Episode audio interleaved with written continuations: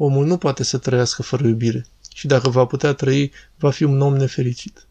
Nu trăiește nimeni în feciorie pentru că nu are o fire iubitoare, ci pentru că are o fire cu totul iubitoare și pentru că îl află pe adevăratul iubit, pe Hristos. Nu mergi la mănăstire sau trăiești în feciorie pentru că ești fără dragoste, ci pentru că ai deplinătatea iubirii și nu te poți mulțumi cu puțin, vrei totul. Mai de mult, la teologie, anarhiștii aveau un slogan, vreau totul și nu dau nimic. Aceasta este fecioria, vreau totul și nu dau nimic. Se aude un pic cam ciudat, în sensul în care vreau viața adevărată, iubirea adevărată și doar așa mă pot lupta cu instinctele și patimile mele și să trăiesc în feciorie. Fără iubire nu mă pot lupta deloc. Dacă mă lupt cu patimile fără iubire, voi deveni constrângător, nevrotic. Oare fiecare monah a găsit această iubire? Foarte puțin.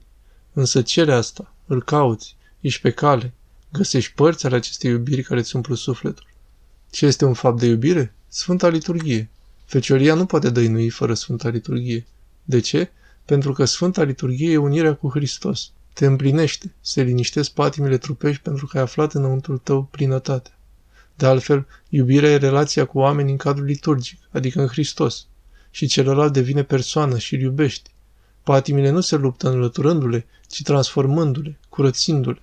Firea iubitoare a omului se curăță în Hristos și se face iubire pentru el și slujire față de oameni. Trăiești, te bucuri și te odihnești și odihnești și pe ceilalți oameni. Firește că lucrurile nu sunt atât de simple sau ideale, însă ești pe cale. Cazi, te ridici, cazi, te ridici.